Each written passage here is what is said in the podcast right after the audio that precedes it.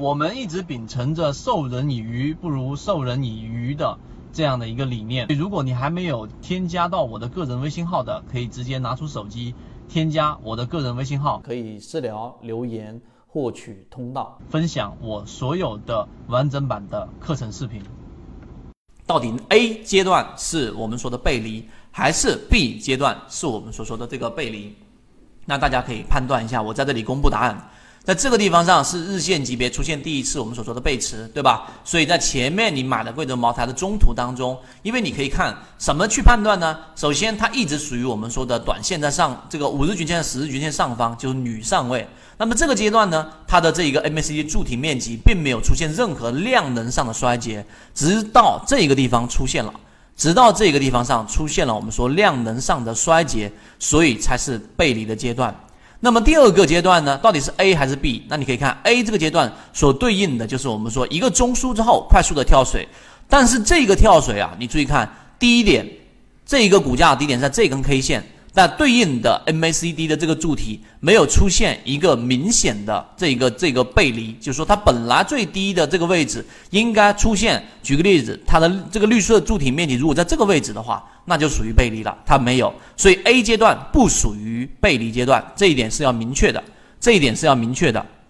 那答案是什么呢？答案是 B 阶段。你说 B 阶段的过程当中呢，背离啊，尤其是中枢背离有一个技巧，我中间不断的穿插给大家。你有一个问题是不可能等它全部走完出来之后才能判断是背离，你要去走到可能一半的位置，B 阶段我专门框出来的。你相比于前面这个地方看到了没有？这个地方对应的是这个地方的上涨，那么它的 MACD 的柱体很明显是增加了的。很明显是增加的了，所以 B 阶段才是真正的背离，也就背驰阶段啊。这一个背驰阶段是我们泽西禅论里面啊实践的时候，我都是用这种方式来进行判断的。所以在这地方，一旦你判断准确了，它就是一个背驰阶段，在这个位置就不可能去卖股票。那么结果贵州茅台在这里面啊，当然啊非常高兴的是，它已经冲到了一千多，很多买不到。但是呢，很多个股的操作也都是这样的。我举一个最实际的现在的一个例子。啊，超华科技，我几乎每节课都提到它，对不对？今天是二零一九年七月十二号，周五啊。周五的时候呢，在周四、周三的时候，周三在这根 K 线啊，大家注意看，周三在这根 K 线出现回调的时候，哎，要不要卖？那因为我已经解释过了，在例行进化课里面，大家可以回头去复听，不是到卖的位置，它并没有出现一个相应的卖点。